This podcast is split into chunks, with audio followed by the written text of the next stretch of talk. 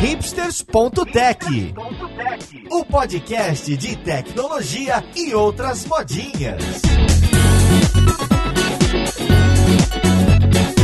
Olá e seja bem-vindo a mais um episódio do Hipsters.tech. O meu nome é Paulo Silveira e a conversa de hoje vai ser sobre o X. Mais especificamente, a gente vai falar do trabalho de pesquisa com usuários. Isso é, como que a gente faz sem dar tanto chutão para descobrir o que que tá bom, o que que tá ruim na nossa interface, o que que deve melhorar, onde a gente deve trabalhar e como. Para isso temos convidados sempre especiais. Vamos lá pro podcast para ouvir com quem a gente vai conversar.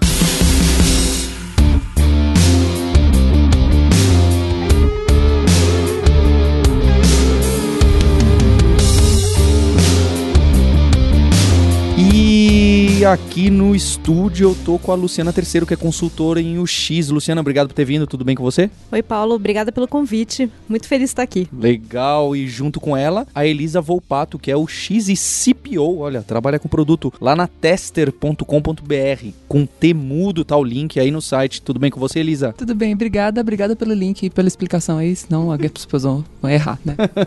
e duas pratas da casa que trabalham com o X na Alura e na Kaelon, são instrutores também, que são Nathan Souza e a Carla de Bona. Como vocês estão? E aí, beleza, gente? Vamos lá, vamos falar um pouquinho mais aí UX. E aí, pessoal, tudo bem? Tudo bem? Oi, tudo bom? Para começar essa conversa, quando a gente definiu a pauta, apareceu essa questão, né? Eu pensei que a, a conversa ia ser sobre aquele testes com usuários, quando você chega com a interface já pronta, algumas opções, ou até rabiscos no papel, e mostra para um grupo de usuários, ou até não usuários, possíveis clientes, para ver a reação, estudar como que eles navegam, o que, que eles acham fácil, o que, que eles não acham. Mas aí, conversando com vocês um pouquinho, já descobri descobri que tem algo mais amplo e que realmente parece mais importante, que é a pesquisa com os usuários antes de chegar nesses mockups, nesses testes propriamente ditos. Isso é, a gente tentar investigar um pouco o que que tá ruim, o que que não tá legal na interface, seja do nosso site, seja da nossa app mobile ou de algum outro dispositivo. Então, eu queria saber de vocês o que, que são os primeiros passos. Então, imagina que eu tenho o meu próprio site e alguma coisa me diz, ou pessoas já me falaram, ah, não foi tão fácil encontrar tal produto, não foi tão fácil fazer a compra desse produto. O que que eu dou como primeiros passos para trabalhar essa pesquisa de usuário? Olha, eu acho que se alguém já tem um, um site, um aplicativo, e ele já está recebendo reclamações, o teste com o usuário, de fato, pode ser um bom início de conversa. Você pode descobrir outras coisas, mas o teste de usabilidade começa a te apontar quais são as dificuldades de, da interface em si. O que, que não está claro, o que, que não foi bem pensado para navegação ou para usabilidade mesmo. A gente vai encontrar termos, palavras que não explicam bem o que, que é. Então, assim, pode ser o início dessa pesquisa com o usuário. É o momento que a gente consegue ter a primeira relação e perguntar: me conta, o que, que você estava querendo fazer no site? Que, que não funcionou? Para onde você queria ir? Enfim. E aí ele começa a contar, inclusive, outras coisas fora a própria interface. Né? Ele, ele começa a contar que de repente ele tentou usar um outro site X, achou mais fácil, ou ele tentou comprar em outro lugar e ele achou que era melhor a experiência. Então, o teste de usabilidade, quando a gente já tem um produto, eu, eu encaro como um ótimo gancho para começar a conversa. A Elisa tem bastante experiência nisso, pode contar mais pra gente também? A Elisa, se quiser até contextualizar para ficar mais fácil, deu entender. Se eu tenho lá um e-commerce e que vende tênis. Então eu senti que meu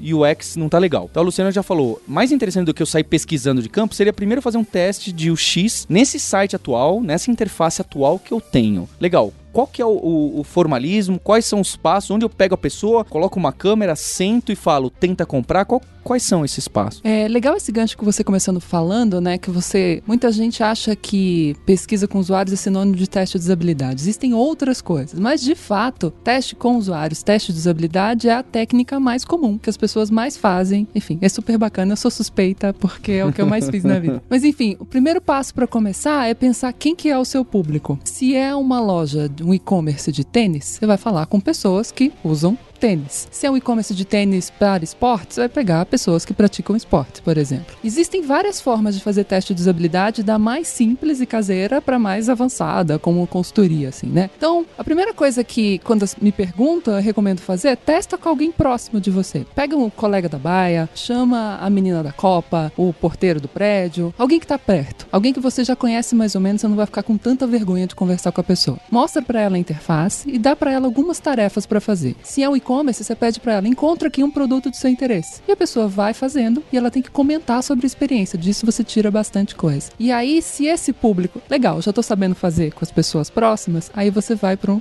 nível mais avançado, que é fazer um teste de guerrilha. Você pode ir no Starbucks, você pode ir numa praça de alimentação no shopping, tem gente que vai no Ibirapuera, você vai em um lugar que tem uma grande concentração de pessoas que tem seu público-alvo. No caso do tênis, você pode ir no Ibirapuera que vai ter gente correndo lá. E aí você vai testar com eles em loco. E daí tem outros níveis avançados, você pode recrutar pessoas, tem empresas que fazem só recrutamento e tudo. Acho que esse é o começo, né? Então esse primeiro passo, um mais qualitativo, com menos pessoas e você acompanhando do lado esses comentários. Isso, é, teste de usabilidade é uma técnica que ela pode ser aplicada qualitativa e quantitativamente também, mas na maior parte dos casos a gente enfatiza o quali. O quant você pega numa métrica, você pega nas reclamações da App Store, esse tipo de coisa. O quali é entender como as pessoas estão usando, por que, que elas estão usando daquele jeito, o que, que elas acham, como é que elas se sentem, ver a cara, e é nisso que te dá mais insight, né? Enfim. É muito legal essa coisa de pensar em jeitos de fazer teste, porque semana passada, como usuária e não como ex, eu participei de um teste de usabilidade e foi via Skype. E aí ele era muito legal porque a facilitadora estava em Budapeste, é um, é um app de é um app de viagem que vai ser lançado agora, e eu tava na minha casa. E eu tinha meia hora com ela, a gente fez uma conexão lá, ela me mostrou a interface, ela começou a pedir o que que eu tava, como eu tava reagindo com aquela interface, o que que eu achava. E aí ela às vezes ela assim, ela, ela via eu fazendo alguma coisa na tela curiosa, ela, ela me interrompia, perguntava: "Mas por que que você tá fazendo isso?" E ela tava tentando entender como era o meu modelo mental. Por que, que eu clicava em tal negócio e eu não clicava no outro negócio? Ou por que, que eu fiz a busca de um jeito diferente? Porque ela, como era um protótipo, ela, e, ela, e eles podiam mudar tudo, era o momento de ela descobrir informações novas que talvez ela não tivesse percebido e foi bem legal, assim. Tipo, ser o ex, mas tá como usuário num teste, assim, e as coisas que você sabe do teste, que você faz num teste como facilitador, ela tava aplicando em mim, assim, foi bem curioso. A gente comentando sobre esse primeiro teste de usabilidade para tentar descobrir o que, que tá ruim no nosso X, me, me lembra um pouco daquelas ferramentas que hoje em dia tem várias que vão gerar para você aquele mapa de calor, de onde é muito clicado, onde é muito visto, vai tentar gravar o, o, o mouse percorrendo de N usuários para você desvendar o que eles estavam fazendo, mas que me parece que tá muito mais pro quantitativo que pro qualitativo, até porque você não tem as reações exatas do usuário, não tem como você perguntar muita coisa, apesar de algumas ferramentas tentarem oferecer isso. Esse tipo de ferramenta que coleta esses dados, onde que ela se encaixa nisso ou é um outro passo? Bom, ela até ajuda, sim, em determinado momento. Mas é, aqueles insights bacanas, é, você mesmo falou, tipo, a, a reaction, a, a, reação ali da pessoa, né? É, você vai ter ali, sabe, do lado dela, que seja, pegando o, o vídeo ali dela de alguma forma, uh, para saber, tipo, teve um estalo ali que ela falou, nossa, tá devagar, faz aquela cara de, nossa, de uh, um jeito de um pouco de impaciência, assim, nossa, tá demorando pra carregar. Ah, então tá demorando pra carregar, quer dizer que ela tá usando serviços mais rápidos que o meu, de alguma forma. Então isso acaba impactando também. Uh, essas ferramentas é bacana para, por exemplo, você chegar lá e falar, ah, beleza, as pessoas estão clicando aqui, porque elas estão achando que isso aqui é algo clicável. Aí você entra mais nessa questão de, putz, mas será que é isso mesmo, né? Que aquele negócio, é, não é porque isso está acontecendo, não quer dizer que está causando isso, né? Aquela, aquela ideia de correlação não é causa. Não é porque as pessoas estão clicando que quer dizer que elas acham que realmente aquilo ali é algo clicável. Pode ser que, sei lá, as pessoas estão clicando que elas são felizes. Pode ser. Eu queria complementar que realmente os números, esse tipo de ferramenta ele é bastante interessante, acho que faz parte do nosso cinturão de utilidades, mas ele conta muitas vezes o que acontece, mas a gente não sabe por quê. E a gente não sabe, assim, o grau de satisfação mesmo. Então é legal, a gente acompanha, sabe? Nossa, tá todo mundo clicando para esse lado, indo para cá, é, utilizando mais essa, essa, área do site, mas a gente não sabe se era isso mesmo que ela queria fazer, se ela atingiu o objetivo dela, se ela foi bem sucedida na intenção. Então, realmente, o ideal é sempre conseguir conciliar as coisas, né? A pesquisa que é mais quantitativa, um número, e a qualitativa, a gente tentar entender o que, que motivou a pessoa a agir daquela maneira. Aproveitando isso para dar um exemplo desse caso, uma vez eu fiz um teste de usabilidade e a gente fez o teste, na verdade, porque existia uma feature que era muito interessante na plataforma e ninguém usava, tá? Tava lá. E a gente não queria, a gente não sabia o que estava acontecendo. Ela continuava lá e ninguém descobria que ela existia. A gente foi fazer um teste de usabilidade, as pessoas não entendiam o nome da, da feature. Aí tava escrito lá, elas não sabiam que aquilo fazia aquilo e elas não usavam. Elas entendiam outra coisa e para elas não era, não não fazia sentido. E aí era uma coisa que seria muito legal na plataforma, elas deixavam de usar porque elas não entendiam o nome. E aí a gente nunca ia pegar isso se a gente usasse só essas ferramentas, assim, sabe? Foi falando com as pessoas e dizendo: ah, mas isso aí eu acho que faz tal, tal coisa. Como? Não, não era? Não, faz outra coisa. E aí a plataforma estava errada. A gente teve que trocar, as pessoas começaram a usar a coisa. E aí a gente só descobriu isso quando a gente falou com o usuário de verdade. É como aqueles ícones que representam pouco aquilo que você tenta representar e ninguém clica porque simplesmente é muito ruim aquela imagem que tem pouca significância. É isso. Eu tenho até um exemplo de ícone que eu gosto de contar. Eu fiz um estudo, foi em 2014. E é bom pontuar porque foi bem característico daquela época, né? Eu tive que refazer um site todo de um site de ensino. E aí eu fiz um protótipo e ia testar o protótipo. Eu tinha testado o site inicialmente para ver como é que tava, ter um diagnóstico. Depois eu fiz um protótipo todo e testei. O protótipo tinha a versão desktop e a versão mobile, né? Pro celular. E aí eu fiz um protótipo e pensei, nossa, tem muita coisa nesse menu. Vou colocar um menu hambúrguer. Achando que tava arrasando, Né? pra Moda, quem não né? sabe, menu hambúrguer é um- são aqueles três palitinhos, né? Aí eu coloquei ali, achei que ia dar super certo. Aí eu fui testar, acho que 8 de 10 pessoas não usaram aquilo de cara. Teve um menino que não usou durante todo o teste. Isso era muito ruim, porque ele não conseguiu achar vários dos conteúdos que ele queria. Ele queria achar evento, evento estava lá, ele não achou. Ele ficava só navegando pela home, pelo rodapé, e ele perdeu tudo isso. Aí no final do teste, quando já tinha acabado, o que, que a gente faz se a pessoa não entrou? Você mostra pra ela, mas eu não cheguei. Você viu esse menu hambúrguer aqui? Que eu não podia entregar a resposta. Eu falei, você viu esse negocinho aqui? Aí ele me falou, isso aqui? Esses dois palitos? Três palitos, aliás. Esses três palitos? Não acho que não quer dizer nada. O que, que é isso? Vou clicar. Aí clicou, nossa, abriu um monte de coisa. Eu nem imaginava. Então, era um, foi um caso de uma coisa que a gente achava que era padrão, que ia funcionar sempre, mas não funcionava ainda. Pode ser que hoje, 2017, já funcione melhor, porque os padrões as pessoas têm que absorver, têm que utilizar e têm que aprender que são padrões, né? Às vezes padrão pra gente que é designer, desenvolvedor, o X é uma coisa, pras pessoas que não são, né? É outra coisa. Então, É, eu acho que o menu, menu hambúrguer é, é- é emblemático. É, o Sérgio quer matar o menu hambúrguer aí toda vez que aparece. E se vocês forem ver, alguns lugares que ainda usam, tentaram dar uma modernizada e à esquerda tem uns pontinhos, assim, são como se fossem três pontos de exclamação deitados. Então aí tenta lembrar um pouquinho um menu, né? Um, um menu que você tem um, um íconezinho e, e alguma coisa escrita. Então eles estão tentando melhorar. Mas se você for ver, também tem muita app que substitui hambúrguer e agora é um botãozinho que tá escrito bem espremido. Menu. Assim, é,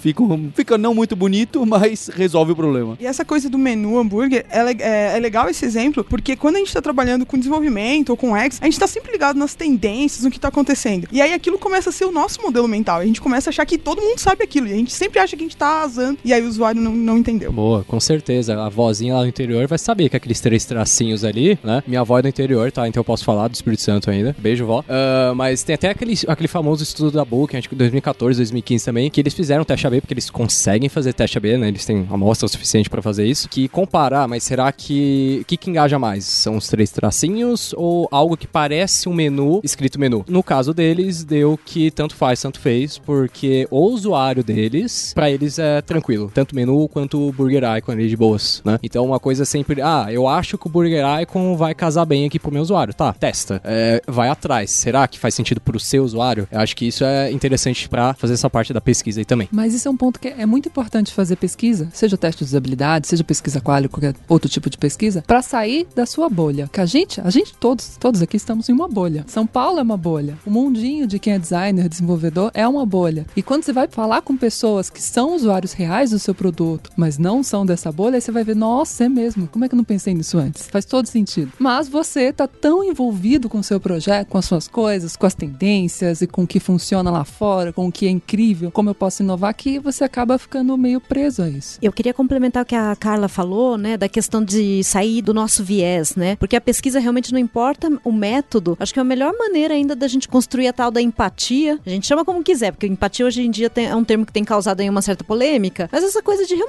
entender quem é a pessoa que está usando, aonde não está funcionando, não tem muito outro jeito do que realmente falando com essas pessoas, tendo esse contato, né? Então, aí nesse ponto é que o número às vezes é, realmente falha, né? Para você conseguir enxergar, a- as pessoas têm que ir lá conversar com elas, né? Por isso, por exemplo, eu sou muito fã de, em termos de pesquisa, da, da entrevista. E aí eu acho que a o teste de usabilidade é muito bom porque às vezes ele é um facilitador dessa conversa, né? Então, assim, você não sabe muito bem como conduzir, mas você tem uma ótima desculpa. Você tem a tela lá do computador ou do, do aplicativo ouve, pede pra pessoa contar, né? É um ótimo jeito de se aproximar e realmente começar a perceber onde que estão os pontos de dificuldade, né? Então, é, indo atrás dessa tal de empatia que todo mundo fala, acho que a, a pesquisa é um ótimo caminho pra isso. Boa, perfeito, Lu. É entender o problema que aquela pessoa tem, o que, que ela tá querendo fazer, ah, se ela é interrompida ali durante a tarefa que ela tá querendo fazer, qual que é o contexto, ela tá no ônibus, ela tá em casa, tá usando o 2G, né, da operadora X, não vou falar aqui. Ah, então, é, tudo isso envolve. Eu sinto eu que trabalho mais com essa parte hoje de marketing e de comunidade na empresa, inclusive com, com podcast. Às vezes eu vejo os meninos aí do- sociais, ou o pessoal de marketing manda alguma coisa assim. Ah, não, porque na Kaelon, porque venha conhecer a Lura que você não, não sei o quê. Eu, eu bato na tecla falo, as pessoas não sabem o que são essas palavras e essas marcas. Então precisa ser meio caxias e escrever, ah, venha conhecer a Lura, cursos online de tecnologia. Parece feião, né? Aquele nome grandão e, e- e sisudo, mas a gente que tá dentro e trabalha na empresa sabe do que a nossa empresa faz, o que, que ela vende e se ela é boa, se não é. Para as outras pessoas de fora, precisa ficar claro, né? Não adianta falar, olha, o podcast quem grava é, é com o Paulo. Precisa ser muito específico, porque as pessoas não sabem quem eu sou, as pessoas de fora. E, e- e não sabem é, co- com o que, que eu trabalho, o que, que eu faço. Então, isso de, de contexto é, é muito impressionante. A gente é absorvido e fica cego, achando que são coisas óbvias, não é? Tanto que quando eu começo, vou gravar um podcast com alguém, e isso aconteceu com vocês aqui, eu falo. Quando aparecer algum termo que vocês acham que é trivial, não é trivial pra quem tá ouvindo. E eu vou falar, opa, pera lá, escreve aqui, fala o que que é, deixa claro pro ouvinte, porque o ouvinte provavelmente pode ser alguém que tá iniciando, é interessado, e a gente tá na nossa bolha, vocês estão na bolha de vocês de UX e, e vão falar alguns termos e que a gente pode ficar boiando aqui. Pensando na usabilidade do podcast, né? Exatamente.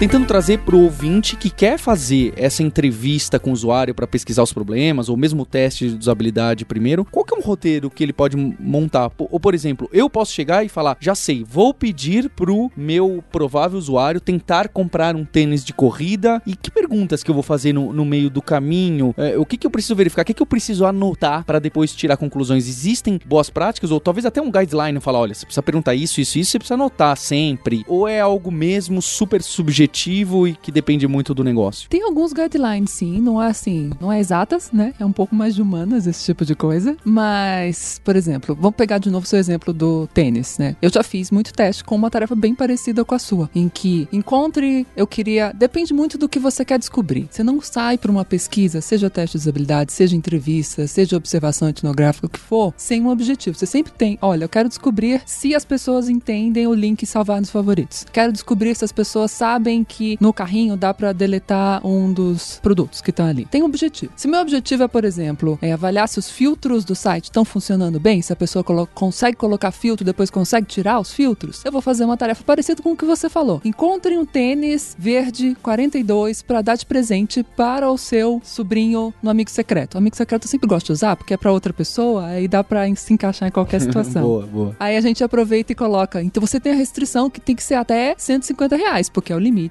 do amigo secreto. Aí tem esse truque. Esse é um bom amigo secreto, É um hein? bom isso que eu ia comentar.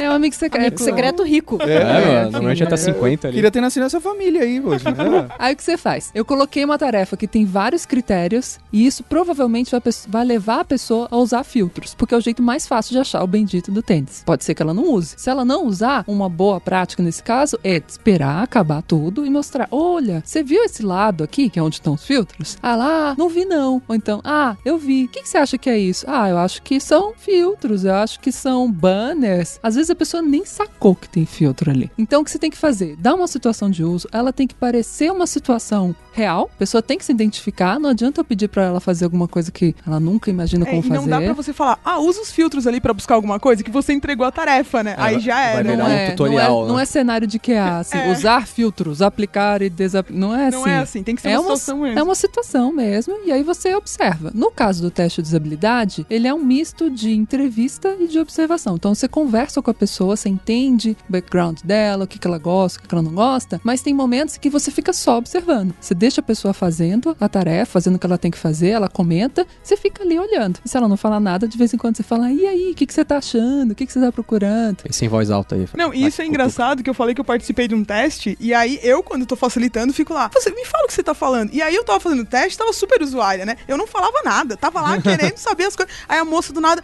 por favor, você pode falar por que, que você tá fazendo isso? Ah, é verdade, eu tenho que falar pra ela.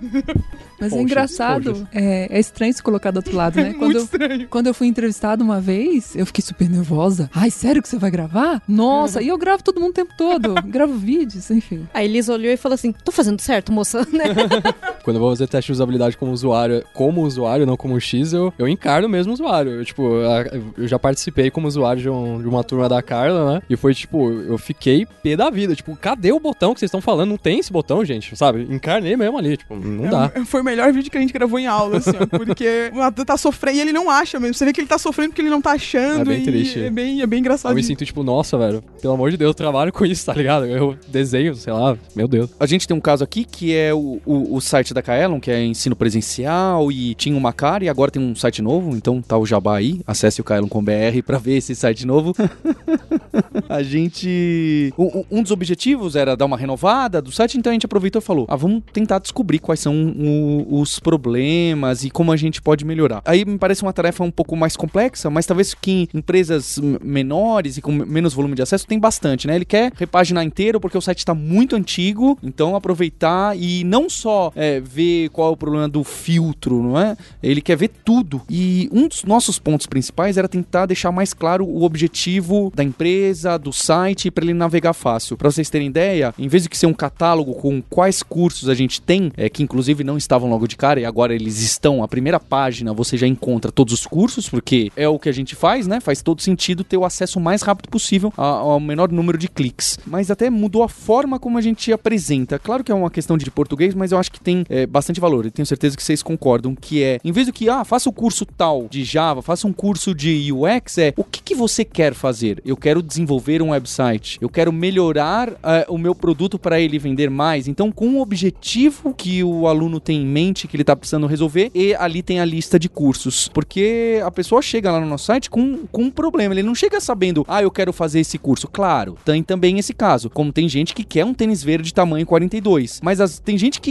entra e não sabe ainda. Ele sabe que ele quer resolver o problema dele de corrida. Mas ele não sabe que vai ser o verde da marca tal, do tamanho tal e, e algumas coisas. É, como que é esse processo para ter essa descoberta maior aí de, de problemas que às vezes a gente nem sabe a pergunta para fazer, que eu acho que é onde dói. Eu acredito que nesse momento, porque tem alguns momentos que você olha para o seu produto, para o seu site, o seu serviço, e você fala, bom, não é só tão pontual assim, eu quero realmente uma mudança muito maior, às vezes de propósito mesmo, né? O que, que você está querendo oferecer lá. E aí você começa um outro tipo de pesquisa, que é uma pesquisa mais imersiva, onde você vai realmente tentar entender quem que é essa pessoa, quais são, o que, que motiva ela, né? O que, que ela tem como, de repente, propósito de vida, enfim, são umas coisas mais profundas mesmo, né? E você percebe que, de repente, se antigamente a busca era, ah, eu quero curso de Java, por exemplo, você percebe que não, peraí, ele quer entender como melhorar o negócio dele. É, me vem à cabeça um exemplo que eu tinha quando eu trabalhava num grande portal aqui do Brasil, que a gente mantinha a, a parte de hospedagem. Então, assim, a- a- tinha um discurso muito, é, contrate aqui o seu plano de hospedagem. Vai caber não sei quantos gigas, vai ter não sei quantas caixas de e-mail e tudo mais, e assim a gente falava, mas será que é isso mesmo? Não, va- vamos entender um pouquinho melhor, porque e aí a gente começou a ver que na,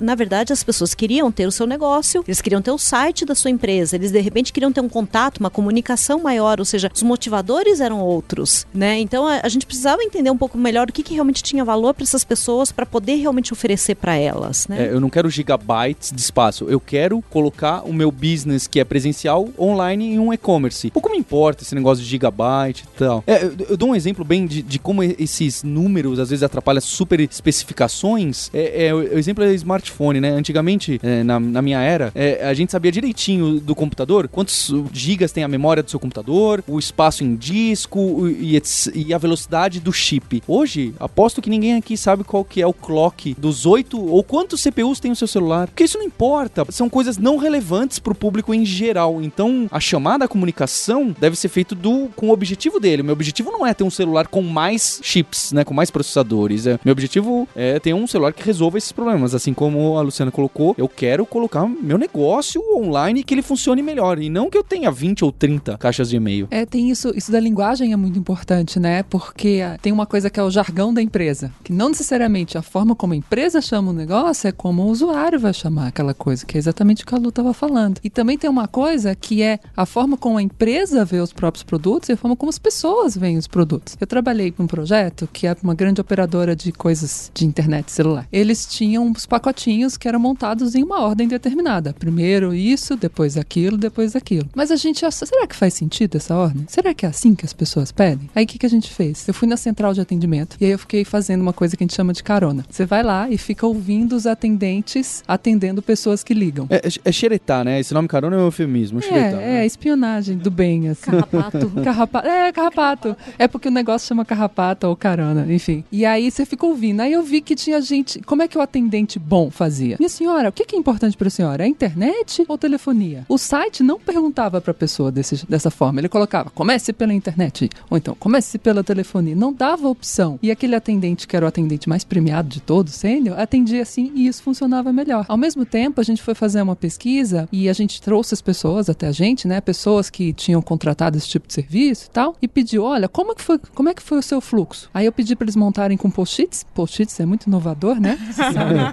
Muito importante. Então a gente pediu para eles montarem. O que, que você fez primeiro? O que, que você fez depois? Que, que você fez depois? Onde você fez cada coisa? Se foi no telefone, se foi no computador, se você foi ao vivo em algum lugar, porque tem loja também, se você pediu ajuda de alguém para montar essa jornada da pessoa. Porque tem coisas que estão fora da interface também. Aí a gente descobriu que, nossa, a pessoa chega em determinado momento, quando ela é casada, ela não define sozinha, porque é uma coisa para casa. Aí, ai, aí eu cheguei aqui e pesquisei. Aí eu falei com meu marido e depois ele ligou lá para fechar o negócio. E a internet, ou site, não previa esse comportamento todo. Você não conseguia salvar para depois voltar outro dia, então salvar e ter aquela referência para ligar pro cara e dizer que era aquele que você queria. Por que, que eu tava falando esse exemplo mesmo? Me perdi no ponto. A gente começou com a- as empresas, né? Elas tratam ah, é, os isso. produtos como elas veem internamente e elas querem impor isso para as pessoas. E o mapa mental das pessoas, a vida das pessoas no final, elas são, é diferente, elas pensam de outras maneiras, né? E era isso que eu queria dizer, que a Lu acabou de dizer. Por isso que tem aquele perigo. Se você fizer essa pesquisa com o usuário, com alguém da própria empresa, você tá É um fadado perigo. aos Exato. mesmos problemas. Que é o modelo mental da empresa ali. Tem que tomar cuidado. Que tem aquela frase que a gente sempre fala, e o X, né? Já que ninguém gastou ela ainda, eu vou gastar eu, né? Você não é usuário, né? Boa. É. Sim, muito importante essa frase. Eu não sou usuário, eu não sou Você não, usuário. é, eu não sou usuário, exatamente. Uma oração. Comentando rapidinho do, do site da Kaelo mesmo, eu fiz uns testes aqui com. Pegava aluno, né? Teve até no canal de UX, no Slack de UX São Paulo, alguém perguntou: ah, como que vocês recrutam e tal? Como que é o processo? Aí eu, né? Ah, deixa eu ir lá, né? Eu só coloquei, ah, então, os alunos já vêm aqui fazer os cursos, então eu simplesmente chegava na aula, oi, e aí, gente, tudo bem? Assim, pegavam assim, ô, tem um tempinho aí e já era. Aí foi interessante que, tipo, é, eu mesmo nu- nunca tinha tido experiência mesmo de entrevistar várias pessoas, assim, fazer teste de usabilidade especificamente, né? E uma coisa que eu achei muito bacana é que é aquele negócio, você realmente acha que tá tudo bonito, tá tudo maravilhoso, vai tudo funcionar. Aí você coloca na mão do usuário e ele fala, "Não, ah, isso aqui tá inativo, né? Ah, Ah, não, quer dizer que, tipo, não tá selecionado, não é bem inativo. É. E isso foi até um caso que a gente pegou aí no, no site atual aí da Kaelon, site novo aí da Kaelon, né? Que foi isso, tinha um botãozinho lá, ele achou que as turmas não estavam é, disponíveis, mas na verdade era só uma opção que tava inativa. Aí como que trata isso aí, outros 500. E só na conversa, assim, falando pra ele mexer no filtro lá pra brincar um pouquinho. É, por, por isso que eu acho importante a gente ter a outra opinião. Às vezes a gente fala, nossa, não tenho toda a estrutura para fazer uma super pesquisa, não tenho dinheiro, não tenho tempo, mas, gente, às vezes pequenas conversas, né, desde que a pessoa realmente não seja muito, tipo, ah, o designer do lado que senta, enfim, tá fazendo a mesma coisa. realmente, esse, ta- talvez ele enxergue menos os problemas, né? Mas é muito legal quando a gente consegue ouvir, porque é, é um outro olhar. É, no mínimo, o olhar de alguém que não tá viciado naquilo, que já não passou horas desenhando aquele negócio, porque pra gente é, é tudo muito natural. A pessoa realmente vai entrar na home, vai clicar, vai na página, não sei o quê. Aí quando você vê, pessoa- as pessoas são meio caóticas e usam de outras maneiras que a gente nem consegue imaginar. Então é super importante realmente conseguir ouvir outras pessoas. Isso que você tá falando é muito engraçado, que teve um teste de habilidade que eu fiz que pra mim pra- é, é o mais marcante da minha vida, assim, né? Porque o usuário sentou ali, aí eu comecei a falar quais eram as tarefas pra ele fazer. Aí ele falava, ah, não, isso aí é fácil. Aí ele me explicava a tarefa mais ou menos, falava, beleza, qual é a próxima? Mas ele não tinha feito um clique na tela. Aí eu disse, não, ele tá dizendo que ele concluiu a tarefa, vou ter que ir pra próxima. E ele não tinha clicado na tela, ele não tinha feito. E ele passou, assim, sei lá, a gente tinha umas 12 tarefas, 10 pelo menos ele explicou, entendeu? E falou, próxima tarefa. Aí eu assim, Pseudo-tarefa, É, né? Tipo, fica... E aí foi isso, assim, eu pensei, nossa. E aí foi curioso que eles pegaram, tipo, né, quando a gente foi selecionar, o produto já existia, a gente tava testando o produto pra fazer novo ele. Esse usuário eles pegaram porque era o usuário que abria mais chamado. E aí a gente entendeu que ele, ele dava assim, ó, um, dois cliques. Se ele não achasse, ele abria um chamado, entendeu? Esse era o usuário. E era um usuário, tipo, que ou ele, ou ele achava, ou ele abria um chamado, sabe? E aí foi, um aprend- foi um dos aprendizados, assim, mais. Foi, foi uma coisa muito curiosa que aconteceu comigo. Mas é um usuário extremo, né? Não, é o super, super extremo. É. Viciado em chamado. Ele precisa de alguém junto com ele pra usar a interface. Tem gen- gente que usa o Reclame Aqui, né? O cara não consegue achar um botão, ele abre no Reclame Aqui, que é outro site, né? De que tá na empresa e fala, ah, não consigo no e-commerce colocar na cesta de, de carrinho porque esse produto tá esgotado. Fala, gente, o pessoal resolve de umas formas que você O usuário dá um jeito. dá um jeito, né?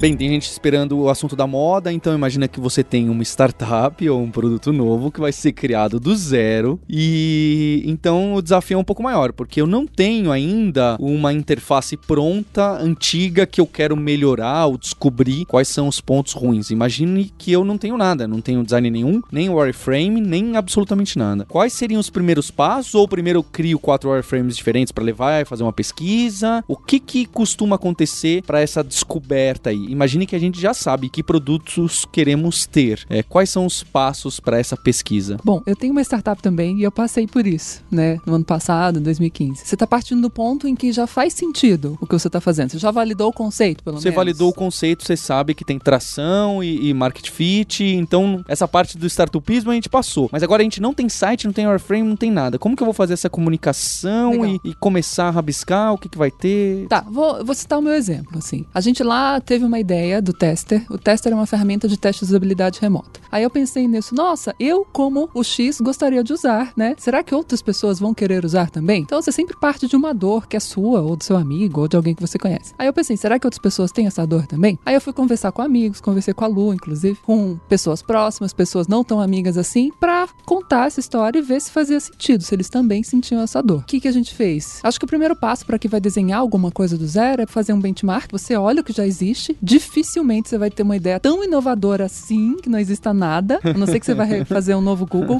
É, pode ser uma nova abordagem que É você vai dar pro é. problema, mas o problema alguém tá tentando resolver. Sempre tem alguém que é análogo, que você pode olhar e se inspirar. A gente olhou o que existia, legal, temos isso aqui. Aí eu criei os primeiros protótipos. E aí eu fui testar com as pessoas que eram público-alvo. E Elisa, quando você tá falando protótipos, é, são folhas de papel sulfite, são wireframes no, num software bacaninha ou é HTML e CSS? Tem vários níveis. Você, o que você usa o que você conseguir fazer. Eu comecei fazendo num caderninho, eu desenhava e mostrava. Olha só, o que, que você acha disso? Onde é que você faria? Faz sentido pra você? E aí depois, assim, eu tenho facilidade de fazer protótipo, que nem eu trabalho com isso. Aí eu já passei pra um protótipo no Ashur, que é navegável, bonitinho, ainda em um wireframe, né, todo cinza. Depois comecei a colocar umas cores, um roxinho, ficou bonitinho. Mas você vai evoluindo conforme você consegue fazer. No nosso caso, eu acho que é uma coisa interessante para qualquer startup é tentar validar sempre. Tem um conceito, valida, faz sentido, não faz sentido, muda e vai sempre tendo esse ciclo de iteração mesmo, ter contato com as pessoas, com os clientes em potencial o tempo todo, porque você, você tem que saber quanto antes você vai falhar em alguma coisa, né? E a gente mudou muito o produto, mudou o modelo de negócio, mudou a entrega, colocou etapas, tirou etapas. A gente, nossa, quando eu penso no que a gente começou lá atrás, dá vergonha, era muito feio. A Lu viu a versão feia. Hoje é bem mais bonitinho. E quando eu falo bonitinho, é de funcionalidade, do funcionar, porque lindo não tá ainda. Visualmente, eu não acho que É, tá mas é, é bom quando a gente tem essa noção de que, poxa, ano passado era muito ruim e ainda tá. Eu falo que ah, isso serve pra designer, pra programador. Se você olha seu trabalho de um ano atrás e fala, nossa, olha que genial que eu era um ano atrás, alguma coisa tá errada, né? Talvez você não evoluiu aí, cara. Talvez Sim. não. você deve estar evoluindo aí. se é- tá. E essa outra coisa de- da iteração é que o seu usuário também vai mudando, né? Então você não, tipo, não dá pra você achar, projetei a experiência, vai dar tudo certo, posso fazer outra coisa da minha vida. Porque o usuário vai, vai- a tecnologia vai mudando, as coisas, as coisas vão mudando e aí você tem que estar sempre tentando descobrir naquele contexto como você pode prover uma experiência adequada pro seu usuário. E aí, só pesquisando ele, só entendendo ele, só falando com ele, porque às vezes ele pensava de um jeito há uns dois, três anos atrás e mudou completamente, assim, porque ele foi avançando, a vida dele foi mudando, etc e tal. Esse aspecto do análogo que a Elisa comentou é, é bem interessante, né? Porque a gente às às vezes também faz benchmark muito nas coisas parecidas, né? Sou uma companhia aérea, vejo sites das companhias aéreas. Mas de repente, em, em situações análogas, ou seja, são situações semelhantes, mas em outras áreas, por exemplo, a gente encontra bons, boas maneiras de medir, né? Quero comprar minha passagem aérea. Ah, é to de todas as companhias aéreas é meio ruim, mas eu posso Meio? Meio? Tô sendo gentil, né? Isso que eu tava pensando, eu fico imaginando um teste, a pesquisa com o usuário de, de voo. É horrível, E a né? pessoa entrevistando e, e nenhum, e nenhum usuário consegue comprar, né? Não, vai lá, compra uma passagem qualquer. Ih, não consegui Aí comprar você nenhuma. compra, ainda manda aquele assento mais caro, com É. direito a não sei o quê. É o X do mal, né? essa. E se você dá um back e perde tudo o que você tava fazendo. Ah, legal, perdi aqui. Tal. Mas aí, de repente, eu, eu vou num, num site tipo Airbnb, por exemplo, que também tem uma, uma situação de data, de escolha de data tudo mais, e falo, pô, não tem a ver com a companhia aérea, mas eu posso, de repente, me inspirar lá, né? O exemplo que a gente segue, é que a gente tem é, eu tô pensando em fila, ah, eu tenho uma lanchonete, tô pensando na fila da minha lanchonete. Como é que eu vou melhorar isso? Quem mais tem fila? O banco trata de fila, ah, o Starbucks trata de fila, a farmácia trata de fila. Como é que eles otimizam isso, né? Então, assim, de repente a gente sair também da nossa bolha e ver essas outras situações pode dar inspiração pra gente. né? Entendi. Quem trabalha com data e localidade pode pensar um pouco no Airbnb se ele gosta e ver que ele está resolvendo um problema que envolve um domínio próximo. ou Alguns, algumas entidades do domínio são, são comuns. É, parece legal. Uma outra, por exemplo, a gente, já que a gente tá no exemplo do tênis, né? Que é um problema comprar. Não é bem tênis, mas comprar roupa é um problema online, sabe? Porque tem aquela coisa de você quer provar em você, você quer ver como é que fica. E essa experiência é difícil de a gente colocar ela no mundo online. Eu não vou provar a roupa, sabe? E aí tentar descobrir formas de tornar mais fácil pro usuário escolher, sabe? Porque normalmente o que acontece na, no- na compra online de roupa, a gente olha online, vê, achou legal, mas a gente vai lá e prova, entendeu? A gente precisa ir lá provar pra ter certeza que vai cair certo, vai funcionar. A gente talvez a gente compre online, mas provavelmente como a gente já tá na loja, a gente já provou, a gente só tava fazendo uma pesquisa de campo online, sabe? A nossa compra mesmo, a conversão foi lá na loja física, sabe? E é muito difícil conseguir acertar essa coisa da compra da roupa, porque você tem que ver se ela fica boa em você, sabe? É difícil de comprar online, é bem raro. E aí tem várias ah, e-commerce tentando resolver isso, tentando prover um- uma coisa mais que, tipo, quase como você prove a roupa, assim, aspas aí. Eu lembro que tinha uma alguma empresa de relógios, algum e-commerce, não lembro, uns anos, que falava, ah, é uma empresa de e-commerce de relógios, só. Aí você imprimia uma fitinha com, acho que um QR Code, alguma coisa assim, é, qual que é o nome? É, realidade aumentada, e você colocava, colocava no pulso, colocava no software, assim, deles, pra ver se ficava legal no seu pulso ou não. Melhor que aquela mão, assim, eh, aquela foto, aquela mão de Não é alguém sua, que não, é, sua. né? Exato, aquele relógio com a caixa de 5 centímetros. Não, meu pulso é fino, não vai rolar. Eu acho interessante é, essas soluções assim, mas às vezes me parece gimmick demais que, para se você for ver realmente a taxa de pessoas pintaram QR Code no, no braço ali, imprimiram e colocaram e testaram, é mais pra falar, olha, você tá com medo de experimentar? Não fique com medo, tem aqui também pra você ver.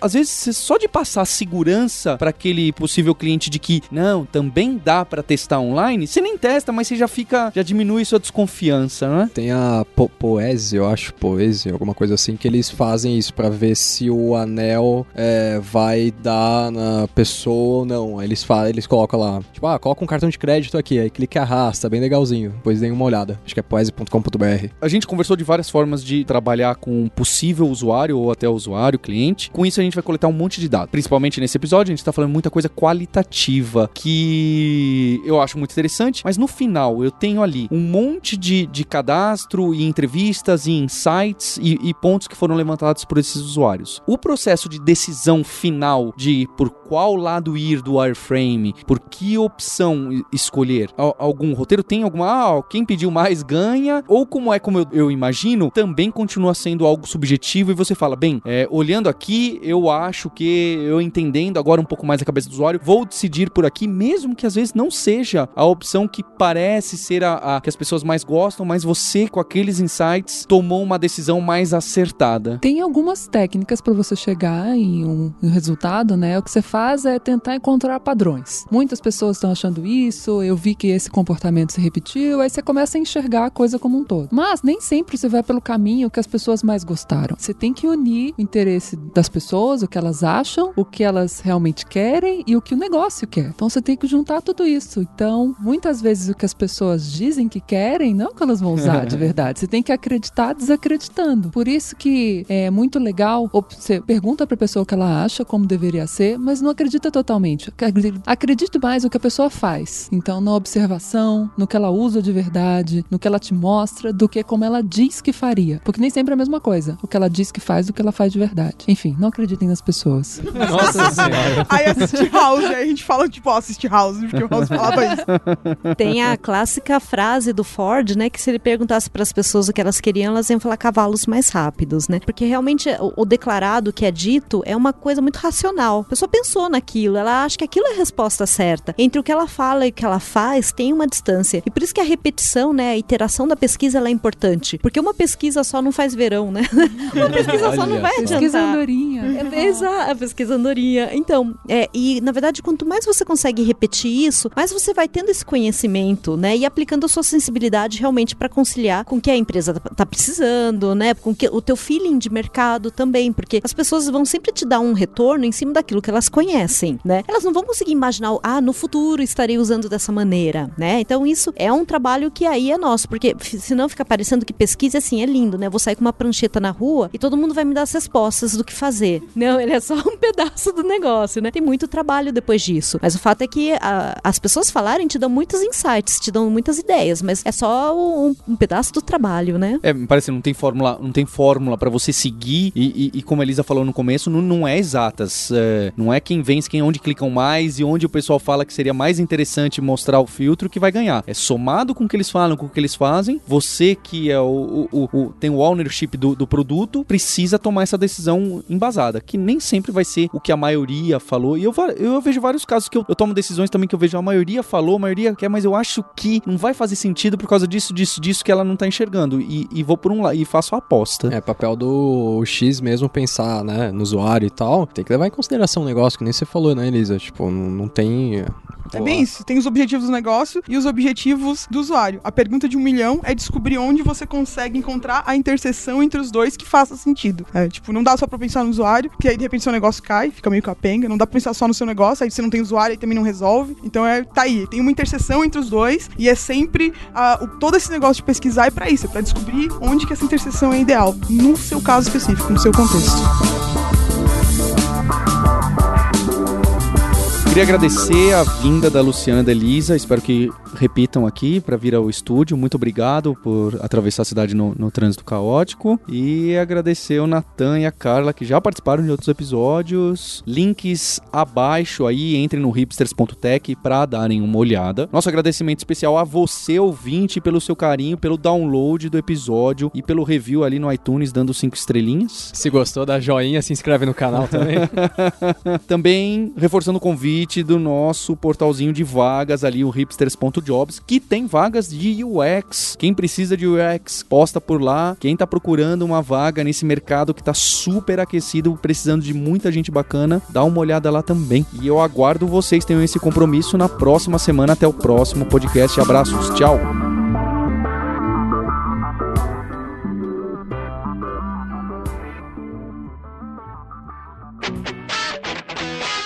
Você ouviu o hipsters.tech, produção e oferecimento alura.com.br, cursos online de tecnologia e Kaelon, ensino e inovação. Edição Radiofobia, podcast e multimídia.